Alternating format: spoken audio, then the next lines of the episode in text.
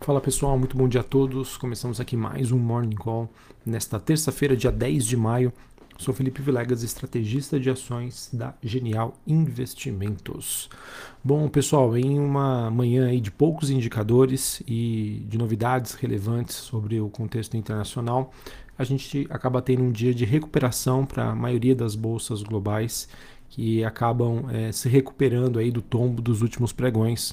Mas lembrando que amanhã a gente tem os dados de inflação dos Estados Unidos e nesta terça-feira a gente também tem a fala de alguns dirigentes do Fed, como Williams, Barkin, Master e o Bostic, que falam é, sobre a situação econômica nos Estados Unidos e podem dar possíveis pistas aí sobre os próximos passos do Fed.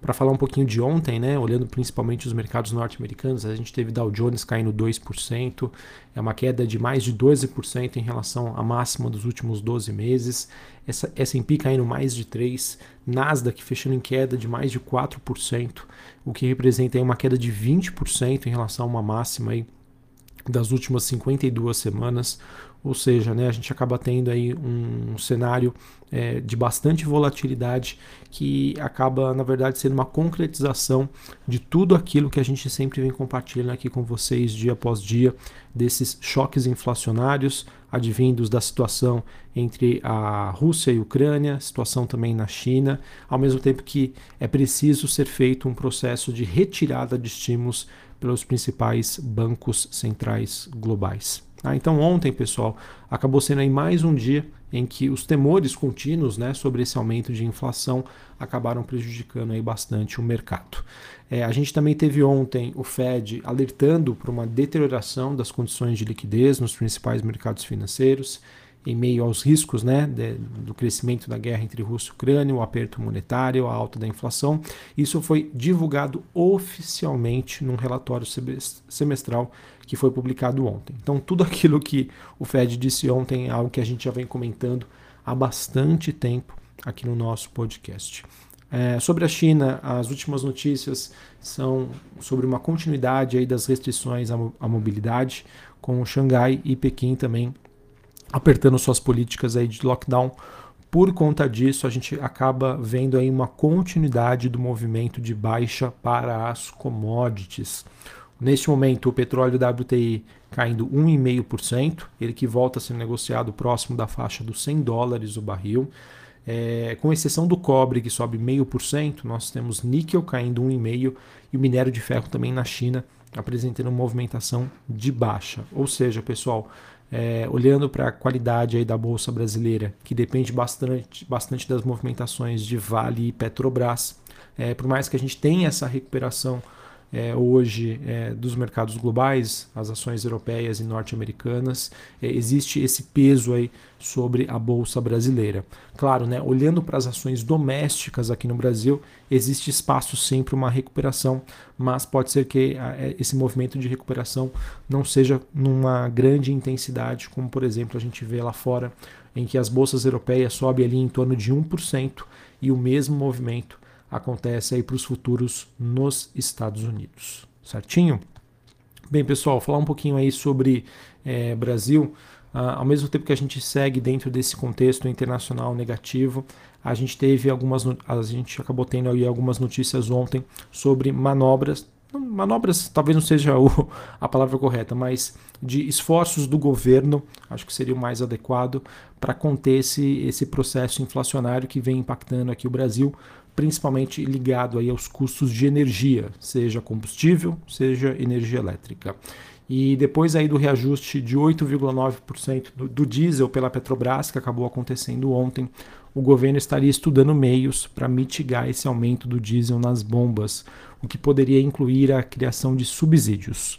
E, obviamente, né, como a gente vem já compartilhando com vocês, que o maior entrave seria como fazer isso para achar um espaço no teto dos gastos para que comporte essa medida de subsídio. Tá? É, ontem nós tivemos o ministro da Economia, Paulo Guedes, e Pacheco se reunindo aí para tratar sobre o tema e o presidente do Senado aí deve pressionar os governadores para conseguirem cumprir o congelamento do ICMS sobre os combustíveis, algo que já foi aprovado no Congresso. Mas foi uma medida em que ela dá a liberdade para que o governador decida ou não pela redução. e até o momento né, a adesão obviamente acaba sendo mais baixa. Também existe, pessoal, a, a discussão aí sobre uma possível redução, redução da CID sobre a, a gasolina. O impacto é limitado, mas é algo que pode ser é, visto aí como uma solução paliativa diante de tantos problemas aí que o Brasil encontra por, por conta né, do, da alta dos preços do petróleo nos mercados internacionais. Quando a gente olha para a parte de energia elétrica, é, os jornais trazem para a gente que o governo estaria também planejando uma antecipação do pagamento dos valores da outorga e da, da Eletrobras para a CDE para amenizar assim o, os reajustes tarifários. É, então, quem saiba isso possa acelerar o processo de privatização da, da, da Eletrobras, perdão, para que ao mesmo tempo né, é, favoreça né, o recebimento desses recursos e que os mesmos sejam utilizados em benefício aí da população brasileira. É, por fim, a gente também tem um governo é, estudando aí uma reforma tributária um pouco mais enxuta, na qual existe a previsão da redução do imposto de renda é, para a pessoa jurídica, da contribuição social sobre lucro líquido de 34% para 30%, taxação de dividendos em 10%, mas lembrando que o que foi proposto anteriormente era de 15%, que já teriam até, inclusive, né, é, aprovados na Câmara.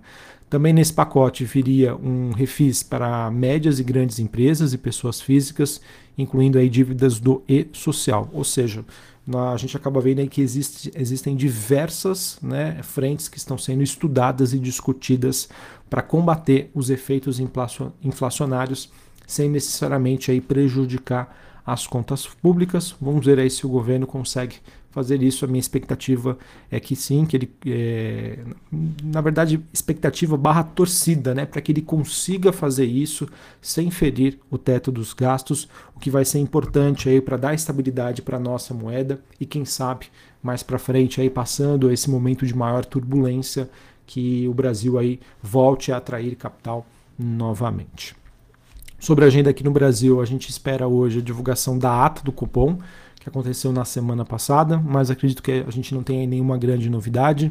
E às 9 horas da manhã saem os dados de vendas no varejo. Tá? Acho que talvez vai ser muito importante o mercado entender aí como está a situação da economia brasileira, pois isso, sem sombra de dúvida, aí pode servir como um paraquedas aí diante dessa volatilidade que a gente acaba é, pegando né, por conta do contexto internacional. Beleza? Bom, pessoal, assim, acho que era isso que eu tinha para comentar aí com vocês. Temporada de balanços também é, segue aqui no Brasil. É, olhando para os resultados do dia, né, que vão ser divulgados após o fechamento do mercado, a gente tem a São Carlos Empreendimentos, Brasil Agro, Agro Curi, CVC, Qualicorp, Mobile, Vivo, Alupar, Valide e Centauro. Todas essas empresas divulgam seus resultados hoje é, após fechamento do mercado são dados referentes ao primeiro trimestre de 2021. Beleza? Bom, pessoal, então, só para a gente encerrar aqui, apesar daí da, da volatilidade do dia, né, hoje um pouco mais positivo, tomem ainda muito cuidado, bastante cautela. É, eu sempre gosto de reforçar aqui com vocês que nada cai, nada sobe em linha reta o movimento ele vem aí de um zigue-zague. Então, depois de dias né, de grande volatilidade para baixo, é normal né, que os indicadores técnicos eles busquem um ponto de equilíbrio e aqueles ativos que caíram muito, eles acabam tendo esses espasmos aí para cima, tá? Para para alta. Mas o contexto ainda segue bastante negativo e preocupante. É, eu acho que amanhã, com a divulgação dos dados de inflação nos Estados Unidos, isso, obviamente, vai servir para concretizar as informações do que o mercado já espera e vem precificando, se o número vier em linha, ou quem sabe a gente tem uma surpresa, positiva ou negativa, tá? Mas é, o que eu quero compartilhar aqui com vocês é que sim, os mercados eles já vêm se preparando para uma situação bastante negativa inflação contínua, né? É, necessidade aí do, do Banco Central norte-americano em reduzir os juros, reduzir não, perdão, subir os juros e retirar estímulos de uma maneira mais forte. Os mercados aos poucos eles já vêm se preparando para o pior. Então, a, a, partir do momento que vem notícias negativas, mais numa intensidade é, talvez menor do que esperado, isso abre espaço para recuperações. Mas ainda, pessoal, temos um contexto negativo, tá? Então tomem muito cuidado. É, protejam aí o seu patrimônio, não queiram né, é, adivinhar qual vai ser o fundo no mercado. É, eu acho que 2022 aí, como eu sempre venho compartilhando, é um ano de grandes mudanças, é um ano para a gente ter paciência e não ter pressa para buscar essas oportunidades. Eu acho que a gente vai ter aí é, meses de op grandes oportunidades aí para que a gente consiga, é, para aquele investidor que, né, que tem um perfil mais agressivo, consiga comprar ações, criptoativos, ações dos Estados Unidos a bons preços, mas não façam isso na pressa, na emoção. Ah, Felipe, mas eu tá aqui, uma ação tá no preço muito bom, não aguento, não consigo. Posso comprar? Sim, pode comprar. Mas tenha em mente, faça sempre a sua gestão de risco de que sim, ainda há espaço para maiores quedas, então sempre vá comprando ali aos poucos, com parcimônia, com paciência, com gestão de risco. Tá bom? Um abraço a todos, uma ótima terça-feira para vocês e até mais. Valeu!